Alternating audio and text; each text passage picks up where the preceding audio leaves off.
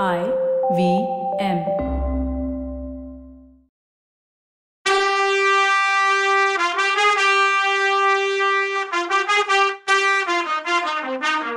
வணக்கங்க. நான் கவிதா பேசுறேன். வெல்கம் டு கதை பாட்காஸ்ட் பொன்னியின் செல்வன். இது எபிசோட் நம்பர் இரநூத்தி பதினொன்னு. செம்பியன் மாதேவியும் அவரோட திருவயிறு உதித்த தேவர் சேந்தன் அமுதனும் ஒன்று சேர்ந்துட்டாங்க. அப்போ அமுதன் அம்மா என்ன மகனேன்னு கூப்பிட இப்பயாவது உங்களுக்கு மனசு வந்துச்சான்னு கேக்குறான். கொஞ்ச நேரம் பதில் சொல்ல முடியாத பரவச நிலையில இருந்தப்புறம் செம்பியன் மாதேவி மகனே உனக்கு முன்னாடியே தெரியுமா? நான் உன்னை பெத்த பாவின்னு தெரியுமா? தெரிஞ்சு என் மேல கோமா இருந்தியா? அத பத்தி என்கிட்ட கேட்காம அதனாலதான் இருந்தியான்னு கலங்கி போய் கேட்டாங்க. அப்போ அமுதன் மடை திறந்தது மாதிரி பேசினான். அம்மா நான் உங்க வயிற்றுல பிறந்த பாக்கியசாலின்னு கொஞ்சம் வருஷமாவே தெரியும். உலகமே மதிக்கிற புண்ணியவதி நீங்க. நீங்களாவே ஒரு நாள் என்ன மகனேன்னு கூப்பிடணும்னு தவம் பண்ணிட்டு இருந்தேன். உங்க மகன்னு சொல்ற தகுதிக்கு என்னை வளர்த்துட்டு இருந்தேன். இதுக்காக ராத்திரியும் பகலும் கடவுள்கிட்ட வேண்டிட்டு இருந்தேன். நீங்களா என்ன கூப்பிடலன்னா நானே உங்ககிட்ட வர்றதா இருந்தேன். ஆனா அதுக்கு நேரம் பார்த்துட்டு இருந்தேன். இந்த பதவி உரிமை பத்தின விஷயம் தீரட்டும்னு காத்துட்டு இருந்தேன். உங்களை அம்மான்னு கூப்பிடுற உரிமை மட்டும்தான் எனக்கு வேணும். ராஜ்ய உரிமை பிரச்சனை தீர்ந்ததும் நானே வந்து உங்களை அம்மான்னு அழைக்க புள்ளங்கிற உரிமைக்காக வேண்ட நினைச்சேன். அம்மா உங்க மனசு கோணாம நடக்கிறதுக்காக என் மனசுக்கு பிடிச்ச பூங்குழலிய கூட தியாகம் பண்ண தயாரா இருந்தேன். ஆனா நல்ல வேளையா அவளும் தான் மனசை மாத்திக்கிட்டா. அம்மா மூணு நாளைக்கு முன்னாடி என் உயிருக்கு ஆபத்து வந்தது. உங்ககிட்ட நானும் பூங்குழலியும் விழுந்து ஆசிர்வாதம் வாங்கி கொஞ்ச நேரத்துல அந்த ஆபத்தான விஷயம் நடந்தது. அந்த ஆபத்துல இருந்து என் உத்தம நண்பன் ஒருத்தன் என்னை காப்பாத்தினான். அதை பத்தி எனக்கு அவ்வளோ சந்தோஷம் கூட இல்லை. அவன்கிட்ட அதுக்காக அவ்வளோ நன்றியும் சொல்லல. ஆனா இப்ப நான் அவனுக்கு எவ்வளோ நன்றி கடன் பட்டிருக்கேன்னு உணர்றேன். என்ன நீங்க மகனேன்னு உங்க வாயால கூப்பிட்டீங்களே அதை பாக்குறதுக்காகத்தான் நான் உயிரோட இருந்தேன்ல? அதுவே போதும். நான் பாக்கியம் செஞ்சவனா ஆயிட்டேன். இனி எனக்கு ஒண்ணுமே வேணாம். இங்க இப்போ நடந்தது இங்க உள்ளவங்களுக்கு மட்டும்தான் தெரியும். வேற யாருக்கும் தெரிய வேண்டாம். அப்புறம் நாட்டுல இன்னும் குழப்பம் வரும். வேணாம். கோடிக்கரைக்கு உடனே கிளம்பி போறதுக்கு எனக்கு அனுமதி கொடுங்கன்னு கேட்டான் அமுதன் அது செம்பியன் மாதேவி மனசுல பெரிய கொந்தளிப்பை உண்டாக்கிடுச்சு. விம்மலோடையும் கண்ணீரோடையும் தம்பி நீதான் என் உத்தம பையன். நீதான் தெய்வாம்சமா வந்த என் கணவரோட உத்தம குமாரன்னு சொன்னாங்க. இதெல்லாம் பார்த்துட்டு இருந்த சுந்தர சோழர் இளைய பிராட்டி சின்னவர் மூணு பேரும் ஸ்தம்பிச்சு பிரமிச்சு போய் இருந்தாங்க.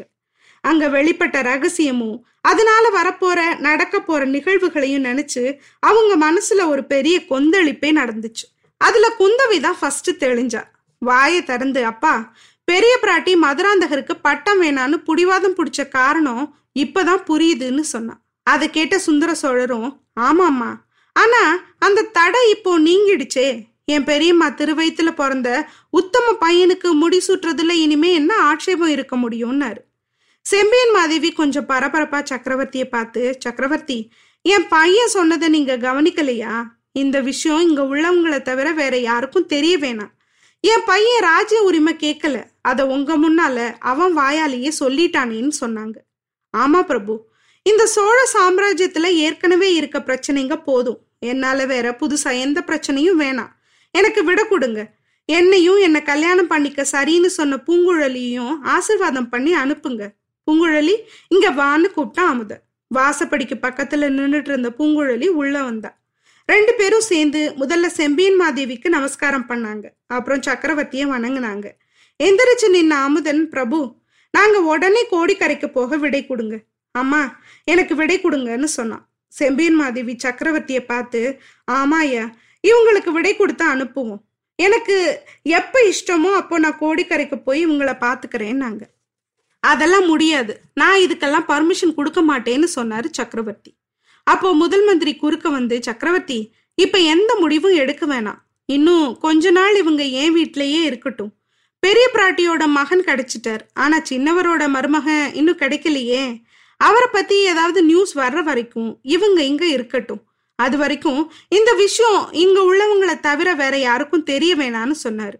அதுக்கு குந்தவை அருள்மொழி கிட்டையாவது இந்த விஷயத்த சொல்லிதான் ஆகணும்னு சொன்னான் அப்போ அமுதன் வேணாம் வேணாம் அது மட்டும் செய்ய வேணான்னு கேட்டுக்கிட்டான். கடைசியா சக்கரவர்த்தி தேவி எது எப்படியோ போட்டும். இத்தனை வருஷம் கழிச்சு உங்க பையன் உங்ககிட்ட வந்திருக்கான். உங்களை உடனே பிரிக்க நான் ஒத்துக்க மாட்டேன். கொஞ்ச நாளைக்காவது நீங்க ரெண்டு பேரும் சேர்ந்து இருங்க. ஏன் அரண்மனையிலயோ? இல்ல முதல் மந்திரி அரண்மனையிலயோ இருங்க. பதவி உரிமையை பத்தி தீர்மானிச்ச அப்புறம் இவங்கள கோடிக்கரைக்கு அனுப்புறது பத்தி யோசிக்கலாம். அது வரைக்கும் இங்க உள்ளவங்களை தவிர வேற யாருக்கும் இந்த விஷயம் தெரிய வேணான்னு சொன்னாரு. எப்படி இந்த சேந்தனம்தன் இவ்வளோ பண்போட பாசத்தோட எந்த ஆடம்பரமும் இல்லாம கம்போஸ்டா இருக்கான்? எனக்கு அமுதன் பேசினதுக்கு அப்புறம் இந்த மூதுரை அவ்வை எழுதினது தான் ஞாபகம் வருது. கெட்டாலும் மேன்மக்கள் மேன்மக்களே சங்கு சுட்டாலும் மென்மை தரும். சரி இவங்க அருள்மொழிவர்மர் கிட்ட சொல்ல போறது இல்ல அவர் என்ன பண்றாருன்னு பார்க்கலாம். அருள்மொழிவர்மர் ரொம்ப கலக்கத்தோட இருந்தார். பதவி உரிமை சம்பந்தமா சோழ நாட்டுல கொந்தளிப்பு நாளுக்கு நாள் வேகம் அதிகமாயிட்டே இருந்தது தான் அதுக்கு காரணம். அவர் மக்கள் கிட்ட பேசி சரி பண்ணலான்னு போன இடமெல்லாம் மக்கள் ஆவேசம் அதிகமாச்சு. பொன்னியின் செல்வரே எங்க அரசர் அவர் தான் முடிசூடணும் அப்படின்னு மாதிரி முழக்கங்கள் எங்க பார்த்தாலும் கேட்டுச்சு. இதோட போட்டி போட்டுக்கிட்டு பழங்குடி மக்கள் பழுவேட்டரையர்கள் வாழ்க. கொடுங்கோலரான கொடும்பாளூர் வேளார் வீழ்கன்னு கோஷங்களும் கேட்டுச்சு. அந்த இடத்துல எல்லாம் போய் பேசி சரி பண்ணலான்னு போனா உடனே அங்க உள்ளவங்களும் பொன்னியின் செல்வர் வாழ்கன்னு கோஷம் போட ஆரம்பிச்சிட்டாங்க. கோட்டை காவலுக்காக மாத்தி நிறுத்தி இருந்த பழுவூர் வீரர்கள் கூட பொன்னியின் செல்வரை பார்த்ததும் தங்களோட பழைய கோஷத்தை மறந்துட்டு அருள்மொழிவர்மர் தான் திருமுடி சூடணும்னு திரும்ப கோஷம் போட்டாங்க. இப்படி தான் செய்கிற எந்த முயற்சியும் போர் வீரர்கள் இல்லை இல்ல மக்கள் கிட்டேயோ எந்த பலனும் இல்லாமல் போனது மட்டும் இல்லாமல் தன்னோட கருத்துக்கு மாறா சூழ்நிலை உருவாகி அது உறுதியாயிட்டு வர்றதை பார்த்து பொன்னியின் செல்வருக்கு சங்கடமா போச்சு. கொஞ்ச நாளா மதுராந்தகத்தேவர் காணாதது வேற அவருக்கு கவலை ஆயிடுச்சு இதனால சின்னவர் கொடும்பாளூர் வேளார் மேல குத்தம் சொல்லிட்டு இருந்தது அவருக்கு தெரியும். அவருக்கே இதுல கொடும்பாளூர் வேளார் மேல சந்தேகம் இல்லாம இல்லை.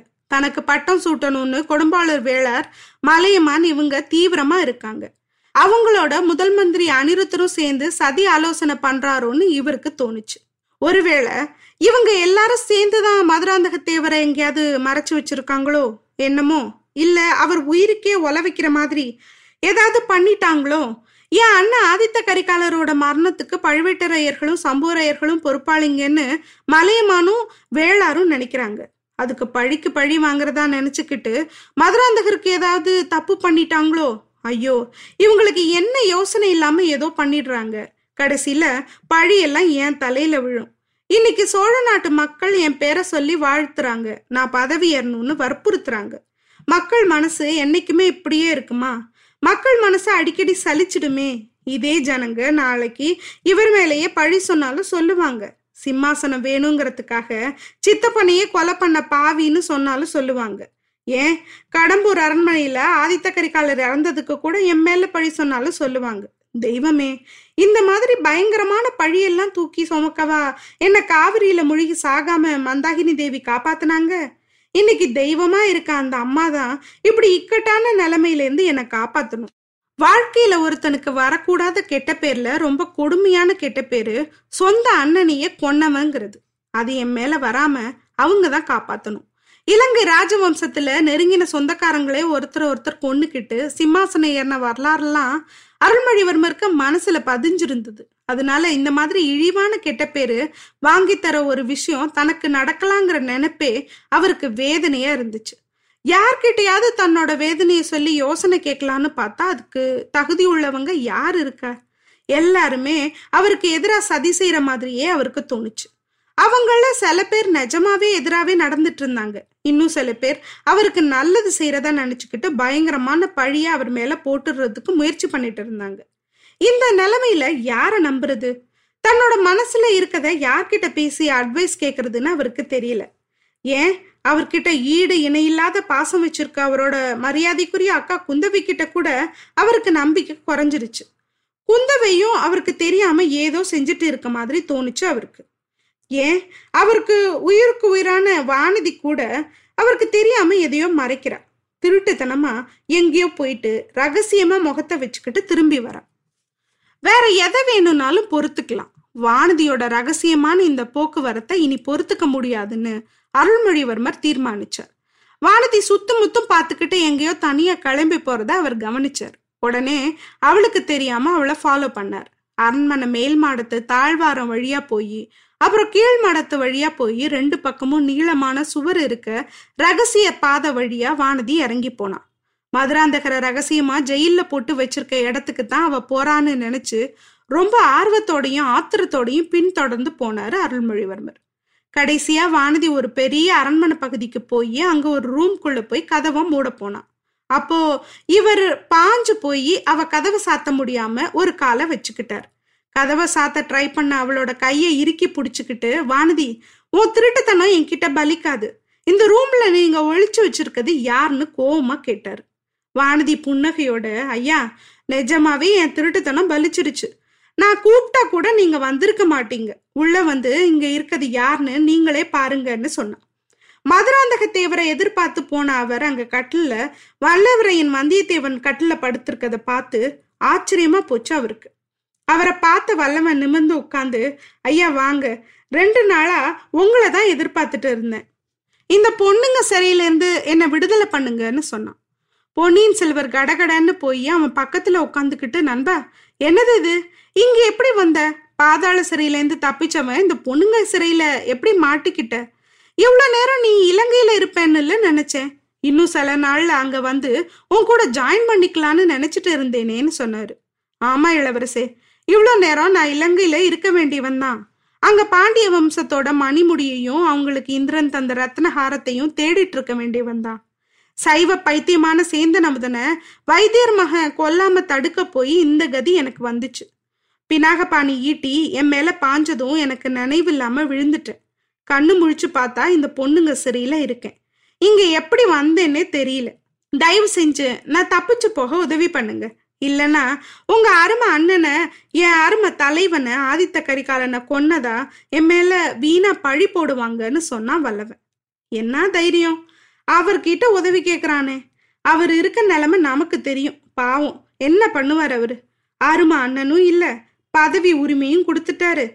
மந்தாகினியையும் இழந்துட்டாரு. அவர் இருக்க நிலைமையில அதாவது வேளாருக்கும் மலையமானுக்கும் இடையில மாட்டிக்கிட்டு இருக்க நிலைமையில அவர் என்ன பண்ண முடியும்? ம். இருந்தாலும் ஏதாவது பண்ணுவார். அவரால் முடியலன்னா வேற யாரால முடியும்? அருள்மொழி இருக்க பயமேன். அடுத்த எபிசோட்ல என்ன நடக்குதுன்னு பார்க்கலாம். அது வரைக்கும் நன்றி வணக்கம்.